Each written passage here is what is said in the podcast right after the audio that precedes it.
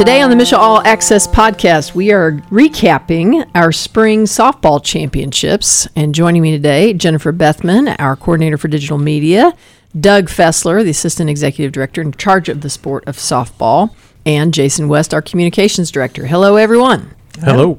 Hello. Okay, so Missouri has a unique setup with softball. We have our fall softball championships, which the lion's share of our member schools participate in, and we have our spring softball championships, which represent a significantly smaller number of schools. And we have two classes in the spring. And so, Doug, do you remember the dates of the spring softball championship?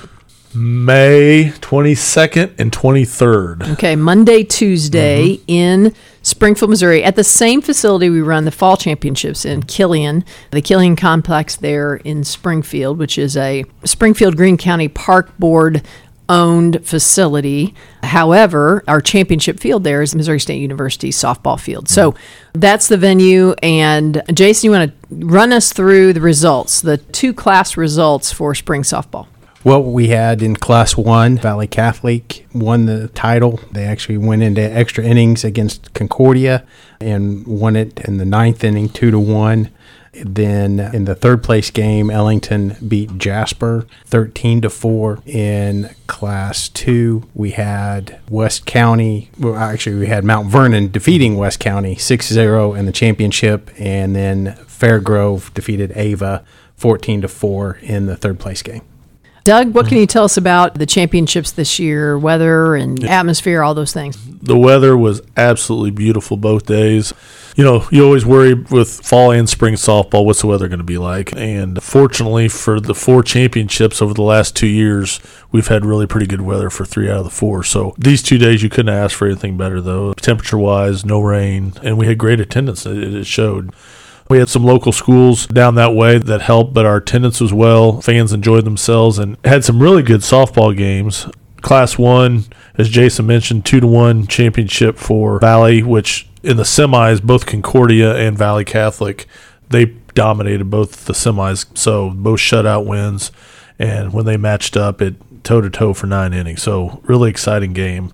Class two, Mount Vernon, they dominated both games really. They i know jason and i were talking earlier. What'd you say jason? How many runs did they average throughout the year? Just under 10 9.9 yeah. so offensive production from mount vernon and and they it showed both their games. So it was great two days.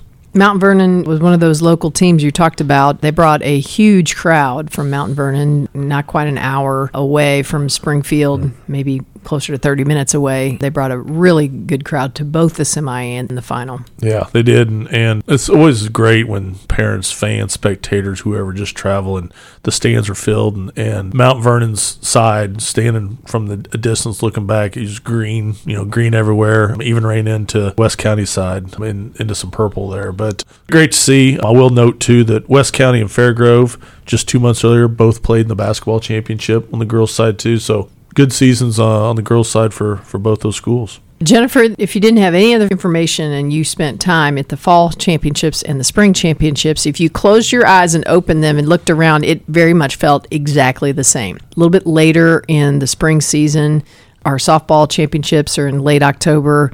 Maybe the colors were a little bit different, but the weather was very similar. Everything was very similar. Do we use the exact same approach in fall, spring when we talk about photography and social media? Yep, it's exactly the same. We're still capturing the same kind of content, the same material. We're taking individual pictures of the girls. The only difference I would say this year from spring from fall was we had Mo. Hmm. So Mo made an appearance. Mo was in several team pictures. Mo was in a lot of TikToks with the hmm. girls. So while they were getting their team pictures taken, we had Mo running around, keeping everybody entertained. That was probably the biggest difference that we had probably from the fall to spring, but everything else we just do the same thing. We might have a Mo episode one of these oh, days. But for those of you who don't know, I don't know that we've ever talked about Mo yet on the podcast, but Mo is the MSHSAA mascot. Mm-hmm. And Mo was unveiled, I believe, for the first time in our wrestling championships in February.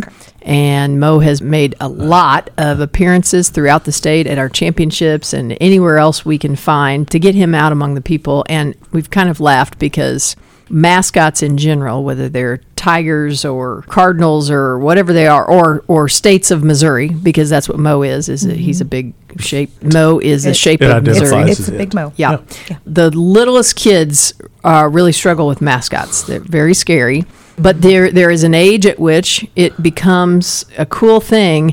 But truthfully, it's not the younger students. It's not the younger kids who come after Mo. It's it's really the the high school kids and the adults Yep. that want their picture taken with Mo, want to hang out with Mo. This idea came out of our office. It was designed within the office. We got it done. We were excited about it. We had no idea what was going to happen. Exactly. And Mo's been a big hit. Yes, he has. Yes, he has. It is great to see everybody interact with him and want their pictures taken. And he brings out that inner child in you that everybody still has. And it just brings a more fun atmosphere to our events. And it is fun atmosphere. It's also just it helps the kids. You know, sometimes you get a little a little tight at those championships. It it's a, there's a lot on the line for their world, and so take a minute to do a TikTok video with this you know big stuffed Missouri that's going to dance next to you. That's pretty awesome. Mhm. Yep, definitely. We'll have to start a dance move and have the craving, you know, the crave do the mo. Do the mo. There we go. do the Jason mo. might design that dance. I can tell. He, Hashtag do the mo. all right. Jason, any interesting stats from spring softball championships? There were a few nice storylines that came out of it. Valle Catholic winning the Class 1 title. That was the first softball title that that school had had. They beat Ellington in the semifinal, who was one of their earlier losses earlier in the season. So it was a, a nice revenge win there on their way to winning the title. Jasper, who was also in Class 1, that was their second consecutive trip. They finished fourth or second last year, fourth this year. Concordia was probably the biggest headline. That was the highest finish for any girls team in school history. So that was a, a nice finish of the season for Concordia. In the class two, we talked about Mount Vernon and, and how they've kind of rolled through the season, scoring almost 10 runs per game. They were 37 and 1. That's the most wins for a spring softball champion since we've had. This is the ninth championship for spring softball.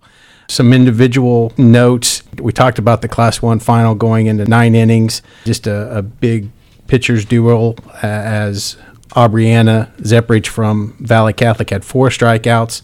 Olivia Himney from Concordia had 17 on her side. So great pitchers duel, fun to watch if you like softball. Valle Catholic left 10 base runners on base that game. So for it to end up two to one was uh, a little bit of a surprise.